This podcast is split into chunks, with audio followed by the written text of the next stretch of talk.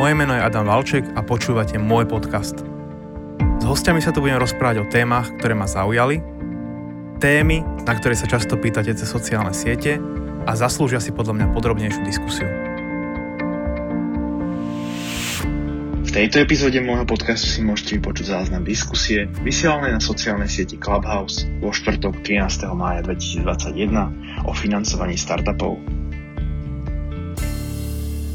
vás vítam pri 17. diskusii uh, ako na peniaze. Uh, opäť na Clubhouse. Tentokrát máme tému uh, financovanie startupov.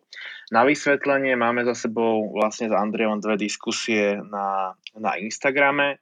Budeme fungovať naďalej tak, že budeme to striedať. To znamená, že tento týždeň sme na Clubhouse, na budúci týždeň budeme znova na Instagrame a potom zase na Clubhouse a uvidíme, uh, aké to prinesie benefity uh, a výsledky, aký záujem uh, o to bude.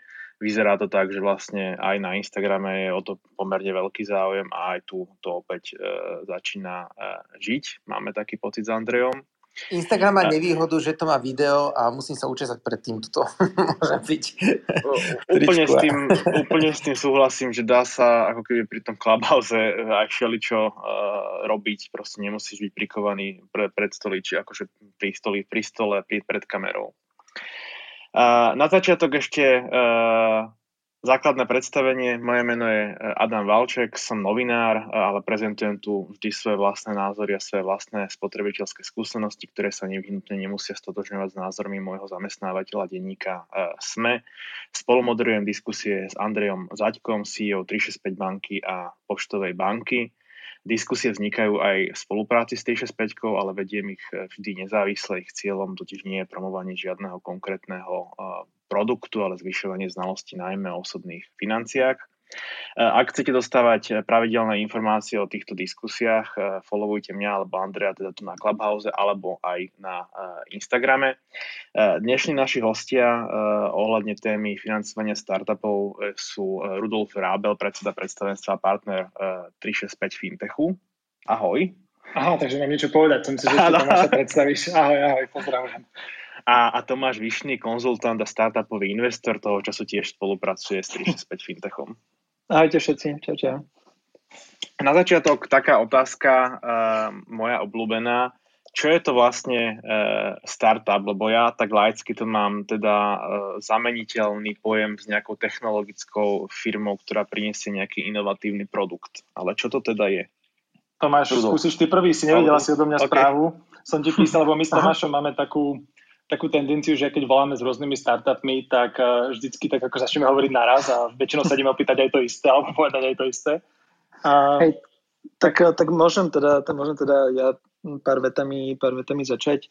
Uh, za nás, ako, alebo za mňa môj osobný názor, že je to niekedy často taká akademická diskusia, že čo je startup, čo je, čo je malý biznis a čo nie je už startup a, a tak ďalej, ale v podstate asi ten, to hlavné kritérium, na ktoré sa my my pozeráme, alebo čo odlišuje startup od nejakého štandardného malého biznisu je, je to, že je to nejaká firma, ktorá hľadá ako zásadný exponenciálny rast. Hej, čiže, čiže možno nejaké, nejaké lokálne kaderníctvo mm, proste môže byť super, super lifestyle biznis, môže zarábať zaujímavé peniaze pre, pre toho majiteľa, ale, ale startup je niečo, ktoré je startup je nejaký biznis, ktorý ten ten spôsob, akým podniká, alebo akým bude nejaký produkt alebo technológiu, tak eh, že má potenciál na, na, na proste zásadný exponenciálny rast. Takže, takže to je asi za mňa také akože základné, základné kritérium.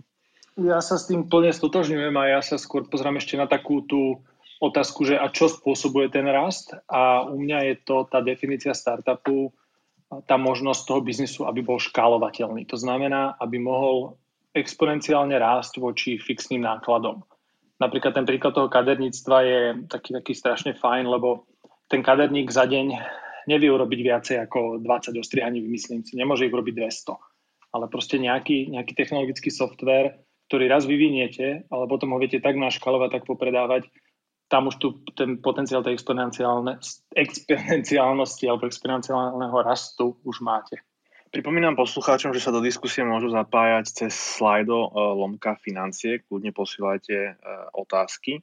Uh, Tomáš Rudolf, je súčasťou tej definície to, že to musí byť ako keby technologická spoločnosť, alebo priniesť nejaký, nejakú technologický produkt? Tak nie je to, nie je to, nie je to nevyhnutnosť, ale ono, keď sa nad tým zamyslíš, tak uh, vlastne tá technológia alebo internet všeobecne práve umožňuje alebo o mnoho zľahčuje ten, to škálovanie, tak ako, tak ako Rudy hovoril, hej, že vlastne pred 20 rokmi by si asi ťažko spravil nejaký sásový produkt, ktorý si schopný zo Slovenska predávať všade, všade na svete. Takže nie je to, znova hovorím, že to nie je nejaká žiadna rigidná definícia, len, len v podstate z podstaty toho online sveta, internetu a, a technológií a, a blockchainov a neviem čoho všetkého možného a, a, a YouTube a sociálnych sietí, tak je, je o mnoho ľahšie budovať tie, tie exponenciálne biznisy ako keby na týchto, na týchto technológi- technológiách, ako robiť niečo v tom, v tom ťažkom proste offlineovom fyzickom svete. Um, ja som si rýchlo vygooglil, že kedy vznikol ESET, lebo to máš povedal 20 rokov, ale akože presne sedí, čo povedal. Um, ESET je taký krásny príklad niečoho, čo pred 20 rokmi, keď ten termín ešte nebol možno ani zaužívaný, by sa dalo nazvať startupom, pretože oni vytvorili antivírus, ktorý raz vyviniete, niečo vás stojí, OK, musíte ho ďalej posúvať, ďalej sa o ňo starať, robiť ďalší development research, ale tam už nemáte také tie obrovské fixné náklady, aké ste mali možno na úvod a už ho viete krásne sta- uh, škálovať. Ale tak samozrejme pred tými 20-30 rokmi to bolo hrstka firiem po svete a dnes je tá doba už inde a je tých možností výrazne viacej, ako, ako vybudovať akúkoľvek vec, už aj možno aj dávno vymyslanú. Ten startup nemusí byť niečo, čo, že vymyslíte fakt niečo, niečo prielomové, čo tu ešte nebolo, ale môže to byť doslova, že nové koleso, len inak poňaté a inak vyškalovateľné a, a vie to byť veľmi úspešný produkt. A ten, a ten uh, veľký rozdiel medzi startupom a iným mladým alebo akýmkoľvek začínajúcim podnikateľom je, a to je práve tá dnešná téma, je v oblasti financovania, pretože žiaden startup na svete v zásade, keď to teraz nejako generalizujem, sa nevie financovať tak, ako v zásade sa financuje každý začínajúci podnikateľ. To, ten, ten štýl, ako idete financovať tento typ biznisu a typ takéhoto klasického biznisu, SMIčkového, čiže mal, malých stredných podnikateľov, ktorí začínajú s niečím novým, je úplne zásadne, zásadne rozdielný. A o tom chceme dneska hovoriť. Chceme vlastne poradiť ľuďom, ktorí Môžeme povedať tí, ktorí začnú taký ten klasický biznis, ktorí sú, chcú presne zriadiť to, to kaderníctvo, že čo je taká tá ich cesta na financovanie sa, ako odkiaľ majú zohnať kapitál, úvodný a ďalšie financovanie a čo presne majú hľadať ľudia, ktorí, ktorí majú založili firmu, ktorá sa dá nazvať startup, podľa tej definície, ktoré hovorí chalani, a tí zase musia hľadať absolútne inú cestu, lebo tí sa napríklad z banky financovať nevedia. Presne k tomu smerujem, ale teda, aby sme si tú definíciu možno predviedli na, nejaké, na nejakom konkrétnom podnikateľskom projekte, že neviem, že teraz nedávno som si kupoval z košickej študentskej firmy Skribo proste voskové fixky na whiteboard a to je v zásade ako keby, že inovatívna myšlienka za tým, že podľa vás to je startup alebo nie je to startup? Tak ne, neviem ti povedať takto na rovinu, lebo neviem presne, že uh, aká je ich stratégia rastu a čo s tým produktom chcú robiť. Pričom je pravdou, že do troch rokov 80% startupov do veľkej miery zmení svoju podnikateľskú činnosť, teda začne sa venovať trošku aj iným veciam, niekedy zmení úplne, že proste vyrába fixku a potom začne vyrábať, ja neviem, mydlo, myslím si, to je možno zlý príklad. Ale tá fixka je proste niečo, čo je tovarom a potrebuje vždy na nejaké fixné náklady. To znamená, že každú fixku, ktorú vyrobíš, OK, tou produkciou vieš zefektívniť, možno sa ti zniží tá cena na každú fixku tá výrobná, ale nebude sa znižovať až tak. Proste ten, ten fixný náklad tam bude vždy. Čiže tá exponenciálnosť tam e, nie je, pretože ten rast tržieb bude úmerný rastu nákladov. A ty potrebuješ práve to, aby si tie náklady vedel držať, že aby si mal hokejku proste na, na, na konci. Aby tie tržby narastli e, exponenciálne, ale tie náklady sa ti držali v úvodzovkách lineárne. Rozumiem a tým pádom tá otázka teda mám tento typ nápadu, to znamená nejak, nie, niečo, čo existuje, ale idem zinovovať. Podľa čoho sa mám rozhodnúť, či mám ísť e, s podnikateľským plánom do banky pre klasické nejaké e, projektové financovanie, kde bude aj záložné právo, kde banka si pozrie, že, že ten plán a dá mi alebo nedá mi financovanie. Alebo mám, podľa čoho sa mám rozlišiť, teda, že nie banka, ale ísť ako keby pozrieť nejakých angel investorov v rámci startupovej scény. Čo má byť to rozlišovacie kritérium? A ja možno začnem tým, že aby som trocha vysvetlil, prečo banky vlastne nefinancujú startupy štandardne a kde, kde je ten problém a chráni ma možno opravia, aby to bolo korektné, korektné percento. Ten základný problém je, že banka na rozdiel od angel investorov, zase môže tam byť kopec, kopec rozdielov, kopec špecifických situácií, ale v zásade banka nepodniká nikdy s vlastnými peniazmi a angel investori sú často ľudia, ktorí vkladajú vlastné peniaze. A ten problém, ktorý je, je, že zo všetkých startupov a fintechov, ktoré vzniknú, v zásade a, prežije 30%, možno to ma chalani doplňa, a najbližšie 1 až 3 roky a drvia väčšina z tých, tých úplne začínajúcich, tých úplne v začiatkoch proste neprežije do tej, do tej fázy, aby začali generovať dostatočné objemy, aby to bolo zaujímavé pre, pre investorov alebo vôbec, aby sa dokázali dlhodobo uživiť. A toto je hlavný problém, prečo banky nedokážu financovať takýto typ, takýto typ biznisu, pretože aby banka pokryla svoje náklady a riziko s tými, ktorí sa nesplatia, tak musela očakávať úrokové sazby, ktoré sú v zásade nezaplatiteľné pre všetkých ostatných.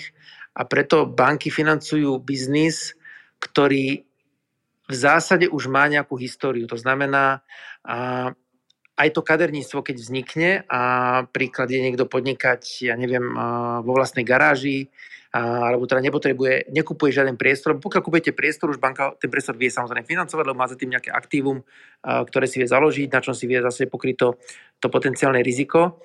Ale pokiaľ nemáte nič a vlastne idete financovať iba nápad, tak väčšina tých nápadov nie startupových sa v úvodnej fáze financuje väčšinou z vlastných zdrojov. Buď si ten človek zoberie spotrebiteľský úver, alebo si požičia od rodiny, od rodičov a podobne, čo je dosť podobné už aj startupom v zásade.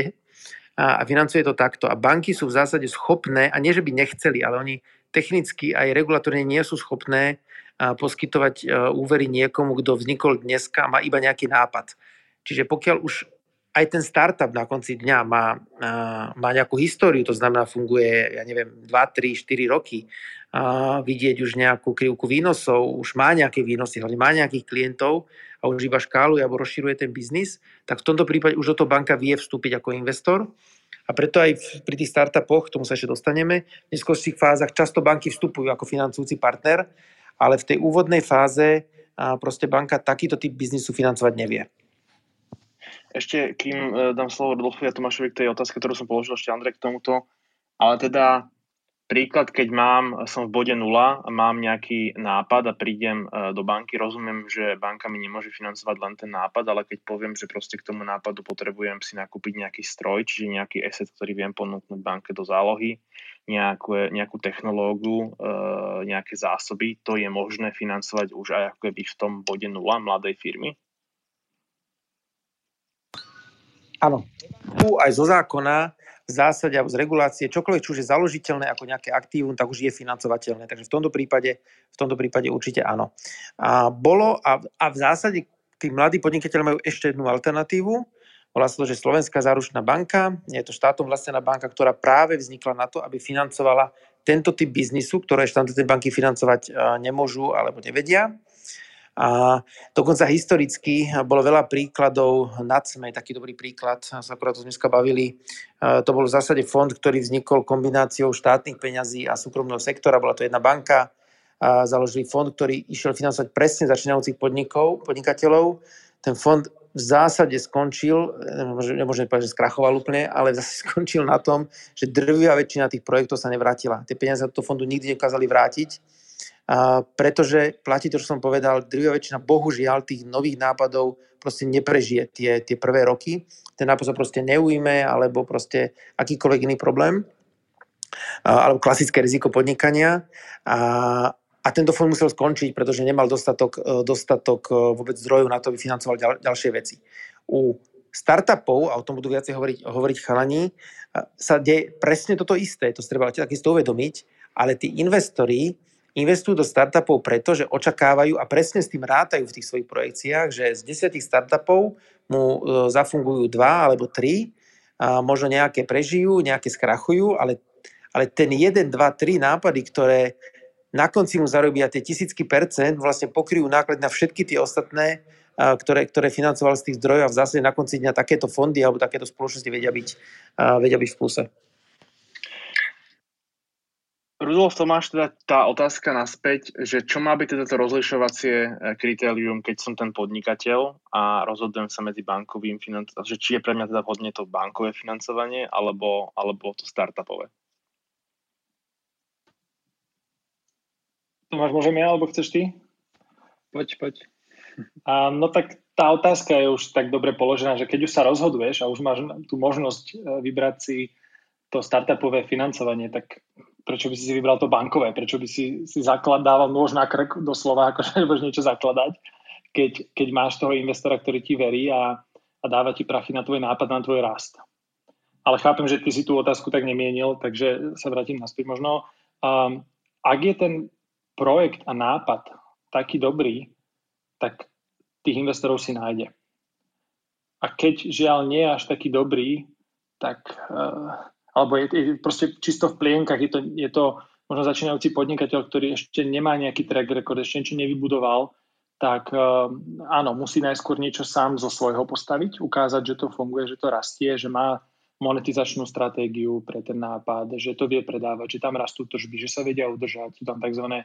monthly recurring revenues, alebo mesačne uh, recurring, vracajúce sa tržby alebo, alebo opakujúce sa tržby a, a potom ísť za tými teda ostatnými eh, venture kapitalistami alebo, fondami alebo angel investormi, ktorí sa na to pozrú a povedia, OK, páči sa mi to, dávam ti peniaze. A Andrej tak pekne povedal, že častokrát je niekedy tým, tým startupovým financovateľom aj nejaký tvoj kamarát, rodina alebo, alebo kdokoľvek, že ti na to dá prachy. Ale stretli sme sa aj s tým, že samozrejme sú niekedy super skúsené týmy ľudí, ktoré už postavili nejaký startup. Ako tí, tí najúspešnejší startupisti sú uh, štatistickí ľudia, ktorí sú veku 40 až 50 rokov, čiže nie sú to takí tí mladí ľudia so šiltovkou, ale však samozrejme tú šiltovku nosia aj, aj tí 40 roční.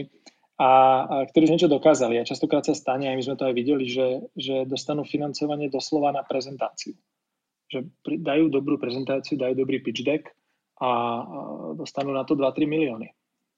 Nie je to neobvyklé.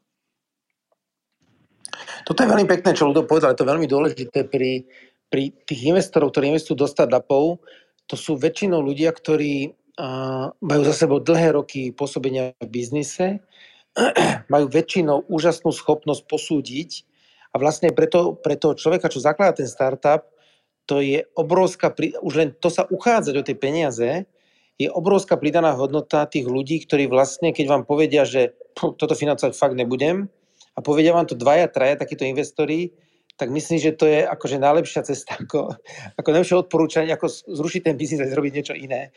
Lebo to sú ľudia, na ktorých veľmi treba dať na, na ich názor. Lebo v banke to je inak. Banka sa posudzuje na, na aktívum. Banka sa posudzuje na, na to, čo viete zabez, čo zabez... Banka sa to vždy pozerá, že keď, keď bohužiaľ, tak aj tak ten biznis, tak ten svet funguje, že bohužiaľ, keď skončíte, skrachujete alebo čokoľvek, z čoho si banka pokrie svoje riziko. Nehovorí sa rozhoduje na kade toho a je to strašne dôležité kritérium. Tí, čo investujú do startupov, to kritérium je absolútne iné. Oni vôbec sa nepozerajú na to, že čo mi zostane, nedostane im zase nič. Tie startupy väčšinou nemajú veľký majetok na začiatku, ale pozerajú sa presne na tú ideu, či tá idea si myslia, že dokáže sa presadiť a nie na lokálnom trhu, či nie, že máte nejaký nápadík pre Slovensko, a či ten nápad dokážu predať do sveta na konci dňa Google alebo komukoľvek veľkému a z nápadu, do ktorého vložili milión eur, nakoniec ho predajú za uh, stovky miliónov eur a zarobia na tom proste tisícky, tisícky percent. Ale samozrejme platí, že aj tí skúsení investori sa môžu míliť a videli sme to veľakrát aj napríklad, keď Uber mal IPO, tak bolo, Tomáš bude vedieť lepšie tých, tých investorov, ktorí sú akože poprední VC investori, veľké fondy svetové, ktoré spravujú stovky miliónov eur a proste vysmiali Uber uh, pred desiatimi rokmi, že taxikári vás ničia, že vy to nedáte. A bolo tam pár ktorí im dali peniaze a spravili na svoje investícii čo 5000x, akože 5000 násobok. To neuveriteľné čísla. Čiže akože je to taká dvojsečná zbraň, že je to fakt také, také umenie toho možného aj toho pocitu, že či fakt tomu verím, mám ten, to taký ten pocit, že to vyjde. Lebo čím samozrejme je tamto riziko väčšie, tak tým je ten potenciálny výnos väčší. Pripomínam poslucháčom, možno... pripomínam poslucháčom slajdo uh, Lomka financie a vítam uh, tu Zuzanu Žemlovú. Uh, máte slovo. Dobrý večer. Ja len dodám možno také jedno hľadisko, ktoré tu ešte nepadlo v tom takom tom rozhodovaní, keď som na váškach, verím svojej myšlienke, ale teraz neviem, či ísť do banky a založiť si, ja neviem, rodičovský dom a zobrať si financovanie alebo ísť za investormi. Banka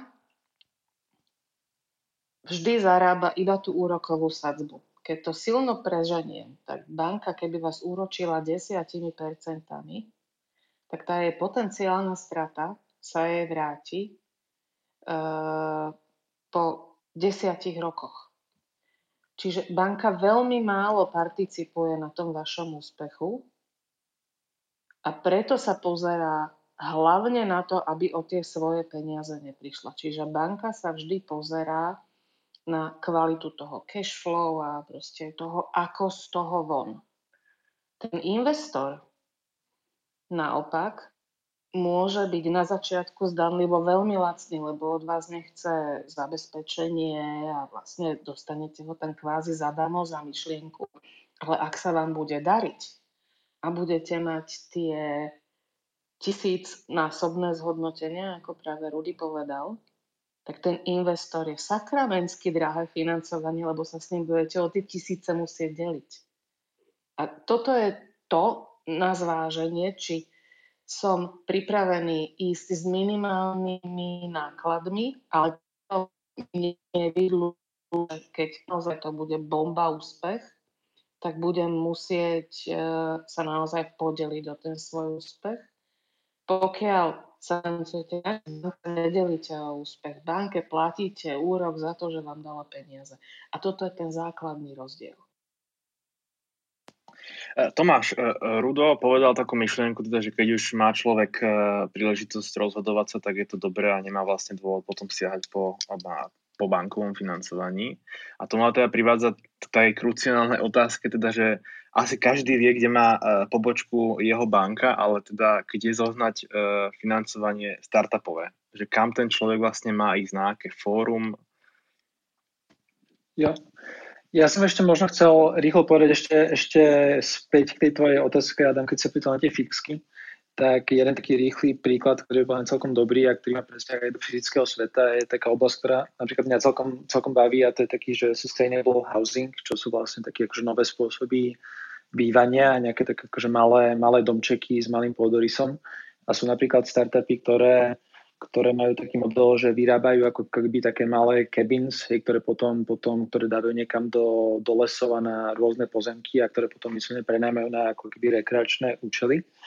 A to je možno taký akože príklad toho, že keď, keď uh, som nejaká rodina, ktorá si, si povie, že ide spraviť penzión alebo, alebo spraviť jednu takúto chatku a prenajmať ju, tak to asi nie je startup, ale videl som napríklad nejaké nejaké, ne, nejaké pitch decky alebo vyslovene aj startupy, ktoré na to vyrazili veľa peňazí, ktoré majú plán ako keby budovať tie, tieto domčeky akože na veľkej škále a, a spraviť ich 100, 200, 300, 500 po, napríklad po celej Amerike alebo po, po Európe. Čiže to je presne ten, ten rozdiel ako keby toho, že, že kedy, kedy dáva zmysel ako keby ísť za, za, za investorom, to v tom prvom prípade uh, asi úplne nie, ale v tom druhom prípade hej, pretože presne tam je tam je, tam je možnosť takého toho veľkého, veľkého, veľkého mm, proste rastu a zhodnotenia.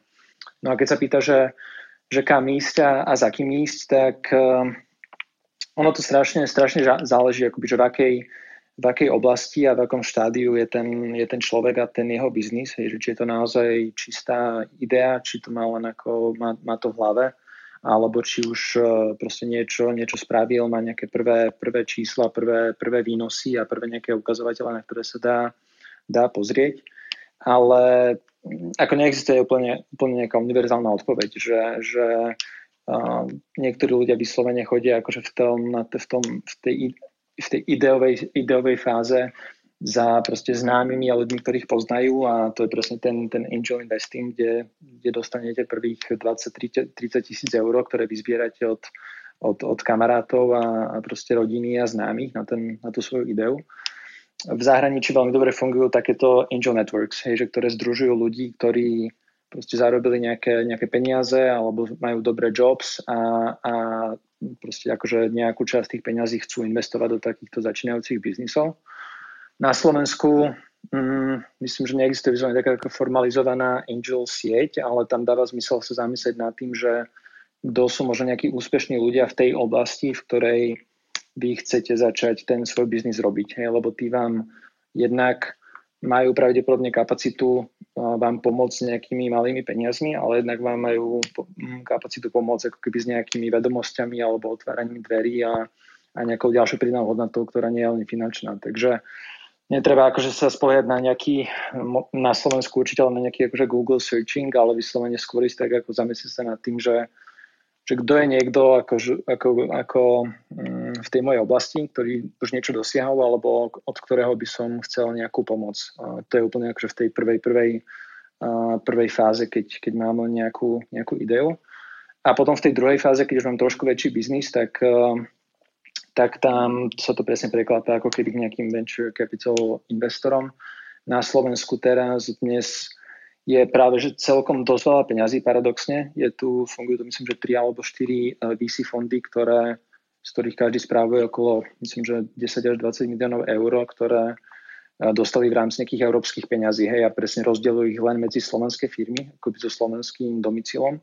Čiže tých peňazí je tu, je tu celkom dosť a tie tikety ich sa hýbu niekde od 200 tisíc eur vyššie za nejaký podiel v tej firme a nie až tak náročné ako na nejakú dobrú, dobrú ideu tie peniaze získať, lebo presne ten, ten, ten, ten akoby supply tých, tých dobrých vecí na Slovensku nie je až taký veľký, takže, takže ten priestor tu určite je. A už teraz nechám niekoho ďalšieho hovoriť, lebo už, už idem dlho. Ale teda pokiaľ ide o tie fondy napríklad, tak tam predpokladám, že sa bavíme o niekom, kto už tú myšlienku má viac ako len v hlave. Tak, tak, ako väčšinou existujú v zahraničí aj tzv. vlastne, že pre-seed, eh, pre-seed venture capital firms, ktoré, ktoré investujú aj len ako keby do týmu, hej, že, že vlastne, že čím je ten biznis v skoršej fáze, tým je dôležitejší ten tým, hej, že sú to dvaja ľudia, ktorí, ako už Rudy spomínal, že už keď predtým dosiahli niečo spolu, niečo veľké, akože predali veľký biznis, tak, tak tým investorom sa o mnoho ľahšie ako vypúšťajú peniaze aj na, akože na slajdy a na, na meno tých ľudí, ktorí to robia ale ten štandard je asi taký minimálne na Slovensku, tak eh, je to presne o tom, že keď už idete za tými investormi, tak tí chcú vidieť, že už nejaký produkt vonku, ktorý má nejakú proste trakciu, ktorý má nejaké prvé výnosy hej, a, a nejaký dobrý plán. Čiže na, keď robíte prvý biznis a máte len ideu, tak je, je relatívne náročné ísť za, za takým inštitucionálnym investorom a pýtať od neho takýto väčší, väčší tiket, lebo lebo, lebo je no, proste nie, nie, nie je to úplne jednoduché. A ja si myslím, že sa netreba báť a, a pozerať sa len na Slovensko, akože tá Európa je veľká, funguje v nej veľa takých tých, ako to máš povedal, že prísít uh, uh, fondov, nazvime to, že aj akcelerátorov. My poznáme jeden estonský, veľmi šikovný vlasa startup Wise Guys, s ktorými spolupracujeme a oni otvárajú 4 až 5 takých tzv. bečov, alebo jak to nazva, takých akože kôl, pre rôzne oblasti. Do každého zoberú ultimátne na konci tuším 10 až 15 startupov, ale keď začnú robiť akože taký ten výber, tak, zoberú, tak sa prihlási, dajme tomu, že 200 alebo 300. A tam už oni dajú nejaký taký ten prvotný screening. Vypýta, pýta sa vás pár otázok. A to sú také tie otázky, ktoré vám presne vedia pomôcť v vašom podnikaní, na ktoré sa možno vy nepozriete, ktoré si neuvedomíte, lebo máte takú tú autorskú slepotu, ako, ako začínajúci podnikateľ. Vidíte už, už ten zisk, už vidíte, že ako to bude super fungovať. A oni vás donútia proste sadnúť si, dať to dokopy, zodpovedať na tie otázky, ktoré sú fakt náročné, ktoré by ste si možno povedali, že ich po ceste. Nie, treba mať odpovedať teraz. A takto si robia pár kurs, kurs selekcií, porozprávajú sa s vami, sú tam nejaké intervia, no a potom vás zoberú do toho akcelerátora a po, dajú vám aj nejaké prachy na ten váš nápad pomôžu vám a doslova až donútia získať tie prvé tržby. A oni takto vedia e, tým úspešným startupom akože ten biznis akcelerovať v priebehu roka niekoľkonásobne a pripraviť ho na, na ďalšie investície a na, na, samozrejme na realizovanie peňazí už pri vyšších valuáciách, pri vyšších hodnotách toho startupu. Takže ja určite odporúčam sa pozrieť na takéto akcelerátory po Európe a nelimitovať celé na Slovensko a Určite, keď, hej, keď ste šikovní, tak akože o, o vás budú vedieť hneď ostatní. Ten network je tam veľmi silný a keď je startup šikovný, tak už uh, si on vyberá, uh, lebo peniazy je dosť na trhu a už ten startup si vyberá, že od koho chcete prachy. Hej, ja som chcel jednu vetu doplniť k tomu, že vlastne to, čo si povedal, že že ako keby tá, mm, to prostredie akoby podporí startupov, začínajúcich biznisov, či už z pohľadu peňazí, alebo aj, aj týchto všetkých akcelerátorov a inkubátorov v Európe, tak je toho stále len viac a viac, lebo, lebo toho kapitálu je teraz, teraz, teraz kopec. A naozaj to záleží ako, akoby aj o tej vertikáli, ktorej sa venujete. Hej, že my, my sa venujeme primárne finančným službám, ale takéto akcelerátory, ako Rudy spomínal, tak oni vyslovene fungujú v rôznych vertikálach, hej, že existujú, existujú inkubátory, ktoré rieš, riešia napríklad inovácie vo fashion, hej, ktoré sú sponzorované firmami ako Louis Vuitton a, a, a podobne. Existujú, existujú schémy proste pre, keď robíte inovácie v cestovaní alebo v healthcare alebo akože v akýkoľvek oblasti, ktorá vás napadne, tak eh, aj legal sme už stretli, ktoré by ste si mysleli, hej. že legal je úplne akože niečo, čo je komoditná služba, ale nie, dá sa to škálovať. Takže, takže je, to, je to naozaj o tom, že za, ako vyslovene toto je, že na pol, pol hodinu googlenia a pozerania týchto, týchto schém nájdete, nájdete kopec, ale vždy platí, že, že proste to riešenie alebo tá idea musí mať nejaký no minimálne európsky až ako keby globál, globálny rozmer, lebo to je, na, to je to, na čo sa všetci pozerajú. To je presne ten rozdiel medzi tým, či, či robíte nejaký lokálny malý biznis alebo či riešite nejaký problém, ktorý sa môže dať ako relatívne malý, ale, ale je dôležitý a na tej globál, v tom globálnom meritku aj malý problém a má kopec, kopec zákazníkov, takže, takže to, je, to je dôležité. No. Ja by som možno iba zopakoval, lebo naozaj to je veľmi dôležité, aby to tu možno oznelo ešte raz. Najväčšie aktívum, čo má startup, fintech, alebo to v akej oblasti pôsobí na začiatku, ste vy, sú tí ľudia. A to, čo ten investor kupuje, je kupuje vás v zásade, kupuje vašu hlavu, vaš, vaš, vaš, vaše idei. A vôbec sa nemusíte báť, že, že to je niečo, čo, čo sa dá ukradnúť, lebo, lebo dnes najväčšie aktívum všetkých firiem, a to vidím veľmi krásny príkaz sme my, alebo kdokoľvek veľký, máme kopec ľudí, ktorí dokážu dopracovať akože technickí, ITčkári a tak ďalej, ale to vymyslenie je to naozaj to najväčšie, to najväčšie, čo na tom je a my si strašne radi všetci kúpime človek, kúpime v zmysle, že e, príjmeme, ale zaplatíme to zle nejako hlúpo, človeka, ktorý dokáže ten nápad rozpracovať, ktorý ho má v hlave, ale vy musíte za tým investorom prísť v momente, nie že idem vyrábať toto, bodka, ale musíte vedieť, ako to bude vyzerať, kde sa to dá, akože musíte mať takúto základnú, základnú schému, to, aspoň tú základnú schému vymyslenú. A samozrejme potom sú presne fondy, ktoré vám vedia pomôcť s tým, sa ďalej rozvíjať, lebo je to samozrejme v ich záujme, aby ste boli úspešní. A to sú takí tí angel investori a také tie fondy, o ktorých chalani hovorili. A potom, keď už dostanete isté tržby, istú veľkosť, pre rast potrebujete ďalšie peniaze. A na to sú už fondy, napríklad ako je náš, 45 Fintech, ktorý investuje už do podnikateľov, ktorí už majú niečo malé za sebou.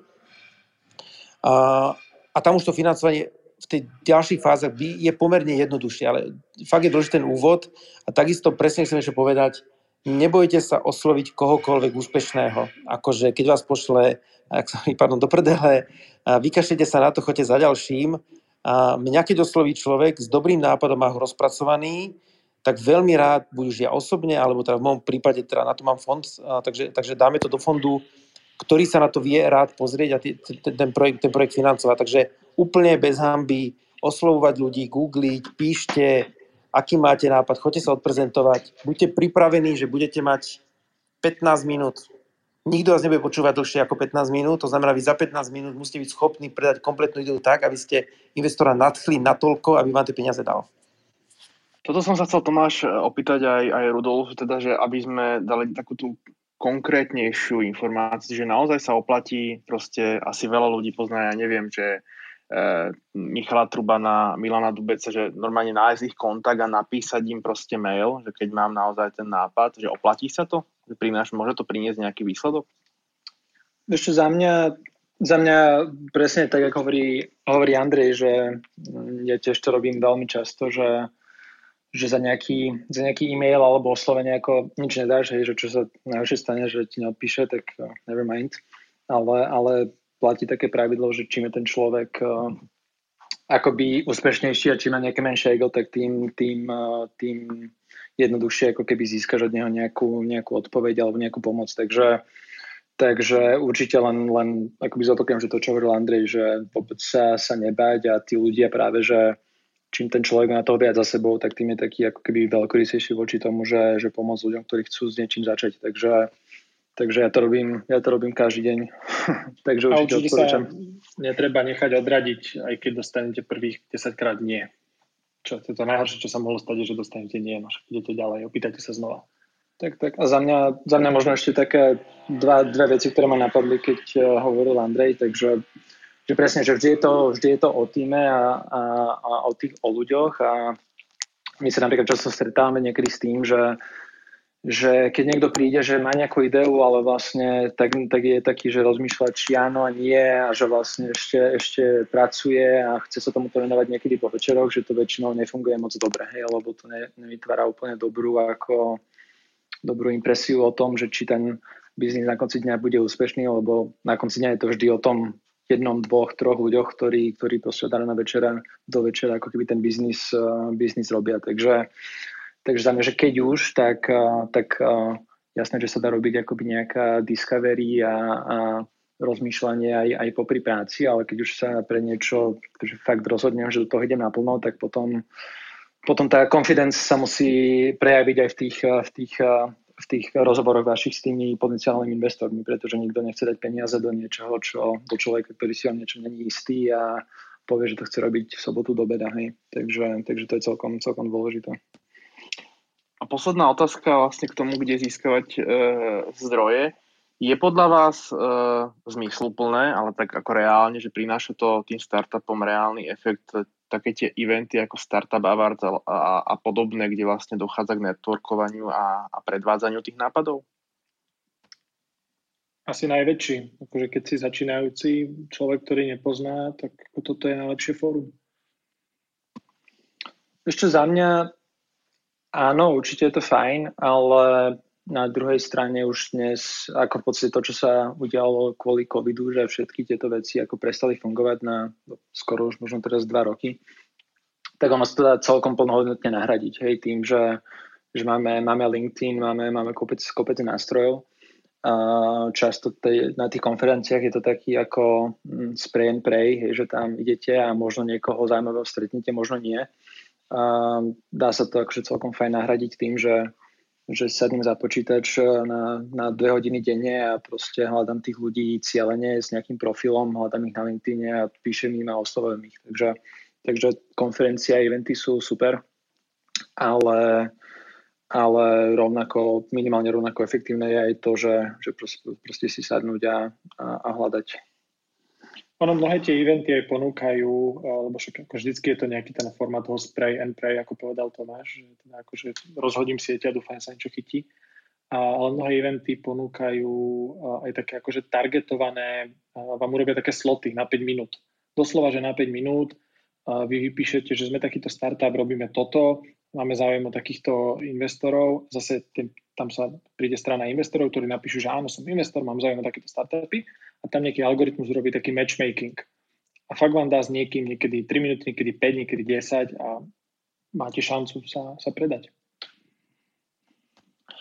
Zuzana správne pred chvíľkou pripomenula, že vlastne ten rozdiel medzi bankovým financovaním a teda investorom je ten, že z banko, banke platíte úrok a s investorom sa v prípade úspechu budete deliť uh, o, o výnosy alebo o ten úspech samotný. Čo ma teda privádza k ďalšej veľkej otázke, že teda predstavme si, že som startup, už uh, mám, uh, komunikujem s nejakým investorom. Na čo si dať pozor, aby som z toho nakoniec nevyšiel e, skrátka, lebo teda aj na Slovensku bolo, boli medializované pár príkladov startupov, ktoré sa vlastne e, zlyhali na rozkmotrení sa tých partnerov. Hej, mm, za mňa tak, taký základný typ je, že keď už sa začnete baviť o nejakých väčších, e, väčších číslach, o investíciách v radoch, povedzme 100 tisíc, 100 tisícov eur, tak a nie ste akoby skúsení v nejakom dealmakingu alebo, alebo v tom vlastne, aký je, aký je good practice v tom, že vlastne aký ten, aký ten investor má mať eh, všetké rôzne práva, práva, povinnosti a tak ďalej, tak určite je fajn akoby investovať nejaké peniaze, nejaké, nejaké 1-2% z objemu tej transakcie do, do dobrých právnikov. A už aj na Slovensku je, aj v Čechách je pár právnických agentúr, ktoré sa vyslovene venujú tejto oblasti, že venujú sa VC kapitálu a takýmto transakciám. Takže to určite, určite niečo, čo, čo dáva zmysel a čo má, tú, čo má tú hodnotu radšej, ako sa proste niečo podpísať a potom sa, potom sa popaliť. Takže to je taký, to je taký základ. A taká druhá vec... sa tých pár percent, prepač, Tomáš dáva advisorom štandardne, ktorých si ako najmete, aby, ktorí sú ľudia skúsení z toho oboru, že chcete, aby vám niekto pomohol s tým, tak tiež sa dáva takéto akože hej, hej. malý podiel, ale, ale tí právnici sú podľa mňa ešte dôležitejší, to máš pravdu. Ale tí právnici v týchto prípadoch často fungujú ako advisory zároveň, hej, že ti vedia povedať, že, že toto je štandard, toto nie je štandard a, a tak ďalej.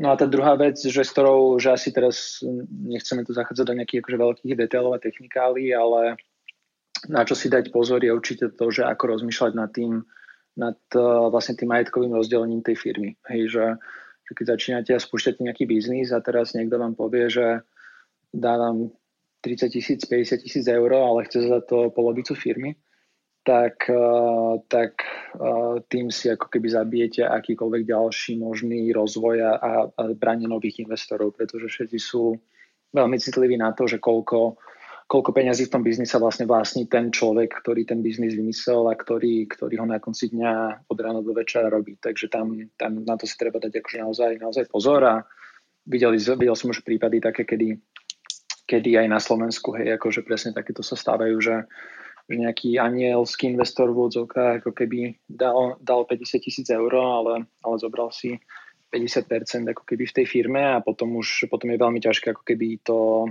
mm, keď už je to raz, raz podpísané, tak sa ťažko s tým niečo, niečo robí. Takže, takže to je taká, hej, to je, to je určite dôležité. Treba podľa mňa začať fakt akože snívať a začať od konca pretože vy si musíte uvedomiť, že dobre, aký má tento startup potenciál. Viem z toho urobiť firmu, ktorá bude mať hodnotu 50 miliónov, 100, alebo bude to 5 miliónová firma.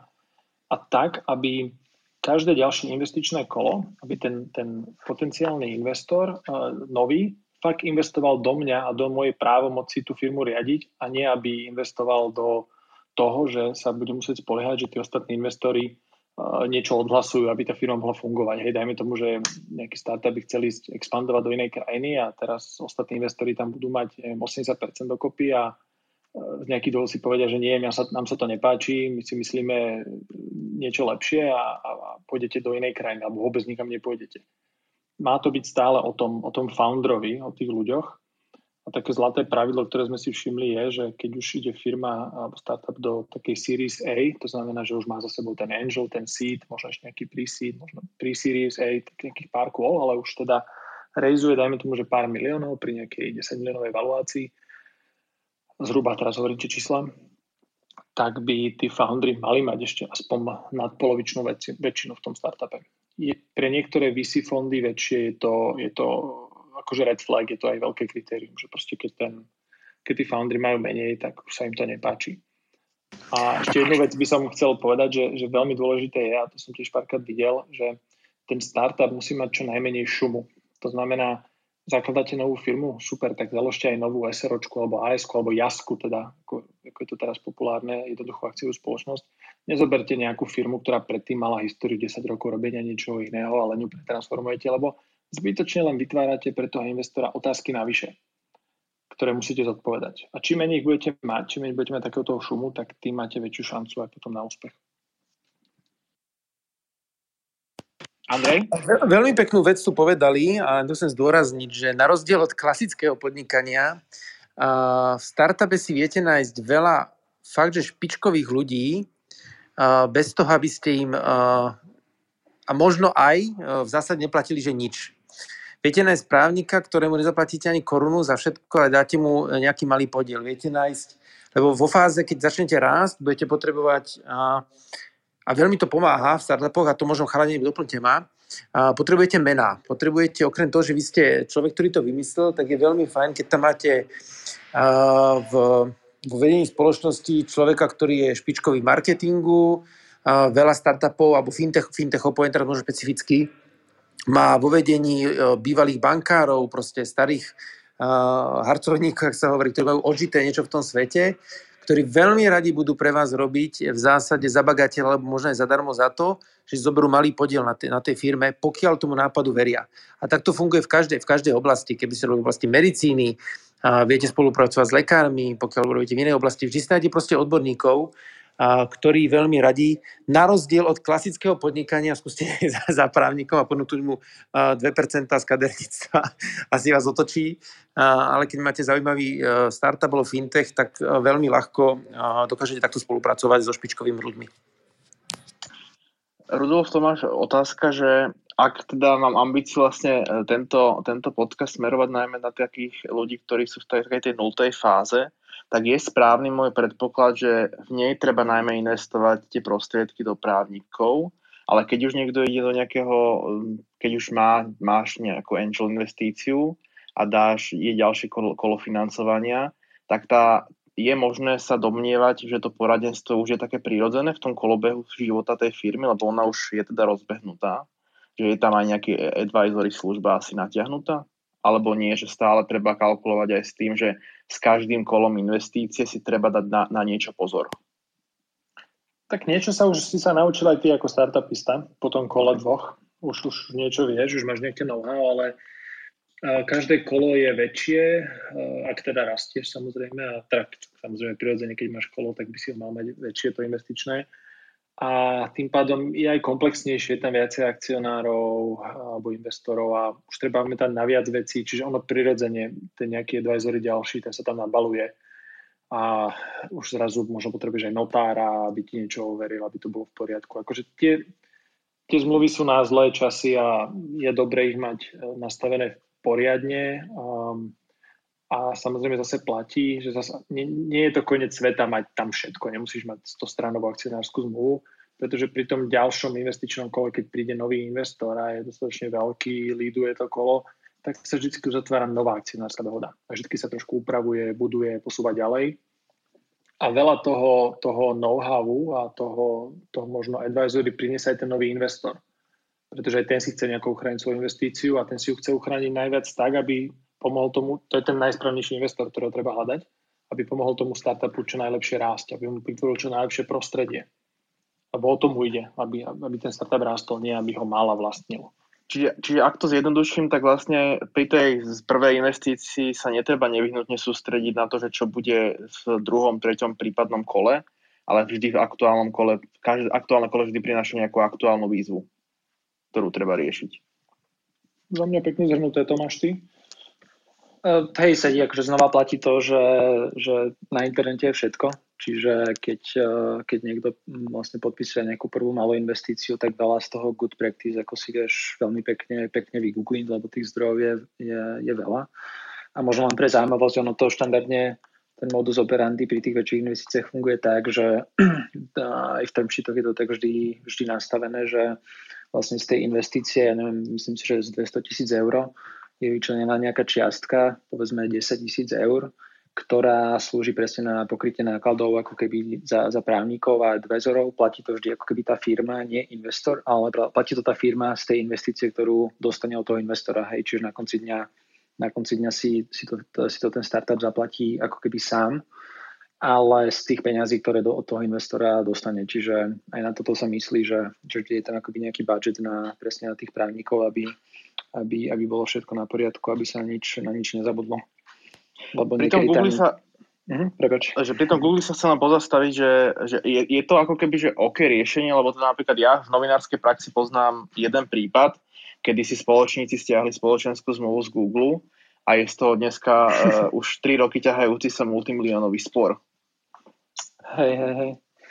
A, tak to ste nestiahli, dobrý template úplne.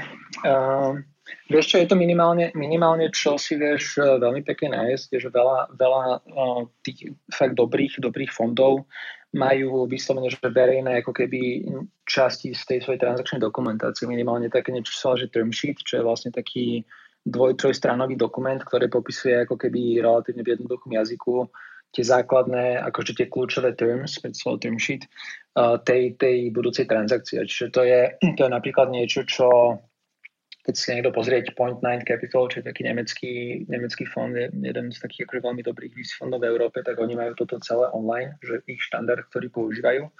A minimálne to dobrý východiskový bod, od ktorého sa dá potom odraziť a na základe ktorého sa píšu všetky spoločenské zmluvy a tie by už potom mal písať akože určite právnik možno aj v tej prvej investícii ale ten term sheet je minimálne niečo, čo sa dá veľmi dobre ako vygoogliť, že čo je, čo je taký best practice v nejakom európskom startup eh, investovaní. Takže, takže to minimálne by som poradil ľuďom, že, že, že toto je fajn, fajn zdroj.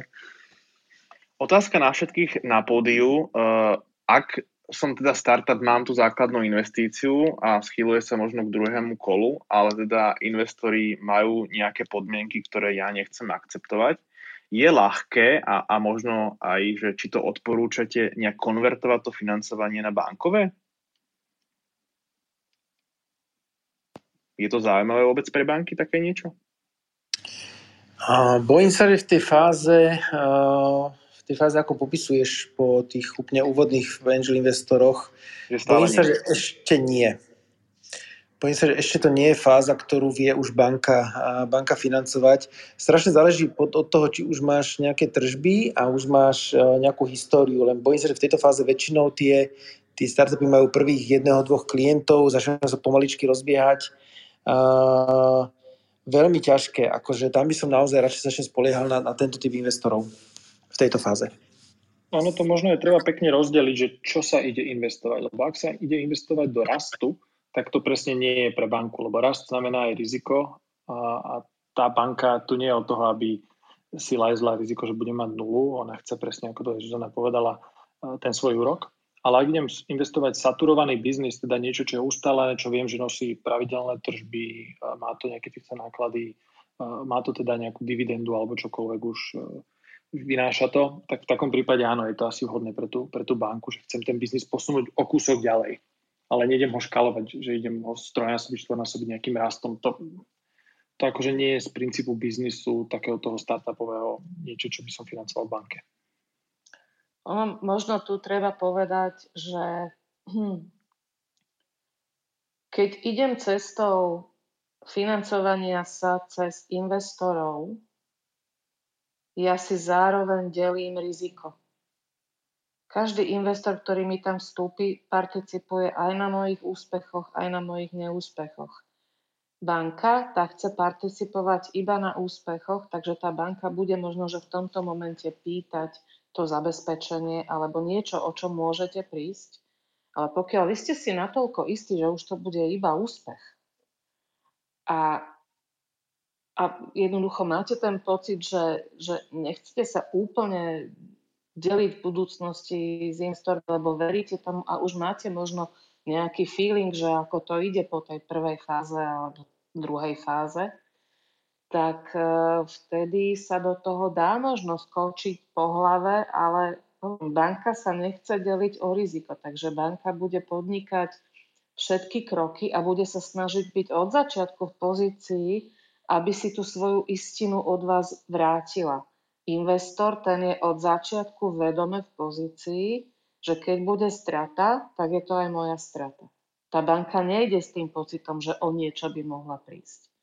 Takže to, je, je to také veľmi individuálne a e, treba sa veľmi e, orientovať v tej situácii.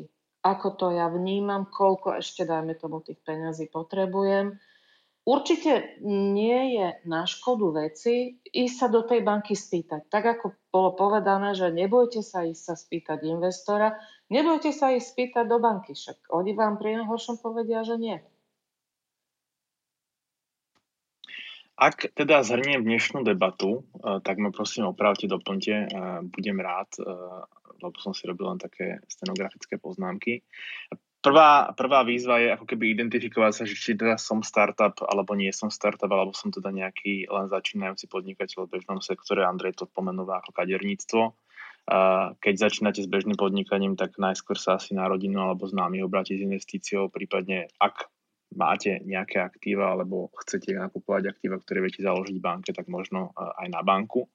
Ak sa identifikujete ako startup, tak sa netreba báť kontaktovať úspešných podnikateľov, ktorých proste vnímate v danom sektore, v ktorom pôsobiť chcete a chcete rozvíjať tú myšlienku, prípadne uh, googliť si uh, fondy alebo proste angel investorov a, a nebáť sa osloviť. A ako povedal Rudolf, proste uh, ne, ne, ne, nevykašľať sa na to ani po desiatich uh, negatívnych odpovediach, ale zároveň musíte byť teda schopní a pripravení byť presvedčivo prezentovať ten svoj podnikateľský podnikateľskú myšlienku. Uh, nebáť sa a teda využívať aj prezentácia, networkové eventy. Mňa na teda napadá ten Startup Awards, ale ako tu bolo povedané, tak vlastne v čase pandémie sa nič podobné uh, fyzicky neorganizuje, ale teda všetky tieto networkové aktivity prechádzali do, do virtuálneho sveta. A pre mňa celkom podstatná myšlienka, ktorá tu bola povedaná, že keď už náhodou toho investora nájdete, tak určite nebuďte skúpi a zaplate si právnikov, aby vám poradili draftovať eh, transakčnú dokumentáciu. Zabudol som na niečo? Nezabudol, ale ja by som chcela dodať ešte jednu vec, ktorá tu nebola spomenutá a je veľmi dôležitá. Vy keď si hľadáte investora, investori sú rôzni. A podľa mňa je veľmi dôležité vyhodnotiť si aj rizikovosť toho kohokoľvek, kto vám do toho vášho biznisu vstúpi, to máte partnerstvo možno navždy a budete s ním riešiť veľa vecí. A preto je veľmi dôležité pozrieť si pri tom hľadaní si investorov aj nejaké referencie, pohrabať sa v tom Google, či nie sú nejaké zlé, lebo investori sú všelijakí. Sú tí tzv rock investors, takí tí hulváckí investori, ktorí idú naozaj po príležitostiach, eh, ktoré nie sú úplne košer a eh, vedie to k situáciám, kedy ten nositeľ tej myšlienky, toho produktu, toho krásneho biznisu je zatlačený do kúta. Takže treba si trochu dávať pozor aj na to, kto vám tie peniaze dáva a ísť možno tými osvedčenejšími, východenejšími cestičkami, nedávať sa do, parkie, do partie s kýmkoľvek, kto vám ponúkne peniaze. Rudolf, Tomáš, Andrej, doplnili by ste niečo? Ja ešte doplním. Uh, je obrovský pretlak peňazí vo svete, takže vôbec sa nebojte, že je problém zohnať investorov. Stačí mať ten nápad, ktorý je naozaj dobrý a tých investorov a a peňazí je toľko, že sa bude diať, ak máte dobrý nápad, tak sa bude diať presný opak, že sa budú investori o vás byť. A dokonca sa môže stať, a veľmi často stáva aj nám, keď v našom fondu investujeme peniaze, že je obrovský pretlak investorov, až nás krátia v tom, čo vôbec chceme investovať do tých firiem. To sa stáva veľmi často pri úspešných projektoch. Takže keď máte už nejaký projekt kľudne rozbehnutý, vôbec sa pardon, ten to klopalo kde. A vôbec sa nebojte, a kľudne sa ozvite aj nám do 365 Fintechu. A keď už ste vo fáze, že vás vieme financovať, veľmi radi sa na to pozrieme, keď nie, tak vám minimálne poradíme, že možno kde sa obrátiť, a či už na Slovensku alebo v zahraničí. Hej, ja som chcel asi povedať to, čo povedal Andrej, že, že určite keď uh, budete chcieť s niečím poradiť, alebo uh, budete mať nejaký nápad, alebo budete mať niečo, tak sa nebojte nám ozvať, nájdete nás na našich LinkedInoch, alebo aj na našom webe 365fintech.sk alebo .vc, takže sa nám nebojte ozvať, určite sa budeme pokúsime vám poradiť, ako, ako budeme najlepšie vedieť, takže asi toľko za mňa. Ďakujem všetkým za diskusiu. Dneska som sa rozprával so Zuzanou Žemlovou, členkou predstavenstva Poštovej banky zodpovednej za oblasť riadenia rizika. Pekný večer všetkým. Andrejom Záďkom, CEO 365 banky a Poštovej banky. Pekný večer všetkým. Ďakujem. Rudol- Rudolfom Vrábelom, predsedom predstavenstva partnerom 365 Fintechu. Ďakujem, pekný večer prajem. A Tomášom Vyšným, konzultantom a startupovým investorom. Ahojte všetci, díky moc, držím palce. Moje meno je Adam Valček, som novinár a na, na budúci týždeň sa budeme počuť a vidieť aj na Instagrame a budeme sa rozprávať o téme, ktorá súvisí s druhým dôchodkovým pilierom. Počúvali ste môj podcast. Som Adam Valček. Sledovať a komunikovať so mnou môžete cez Instagram. alebo mi môžete napísať na mail podcast.valček.sk. Za výrobu môjho podcastu vďačím Jaroslavovi Peškovi.